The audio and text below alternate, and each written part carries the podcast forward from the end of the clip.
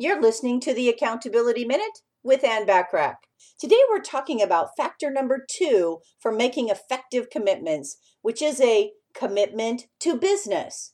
It would be impossible to imagine a business leader who doesn't value commitment as one of their greatest strengths. Great business leaders not only practice commitment in their own lives, they encourage, promote, and reward commitment in their employees as well. Committed employees are competent and effective in the workplace, as well as being committed to the overall success and vision of your firm.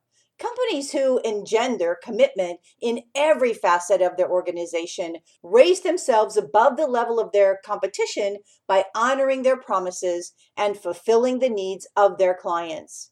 Tune in tomorrow for factor number three for making effective commitments. In the meantime, remember to take advantage of all the complimentary business resources and tools when you're a member of my free silver membership at accountabilitycoach.com. Thanks for listening.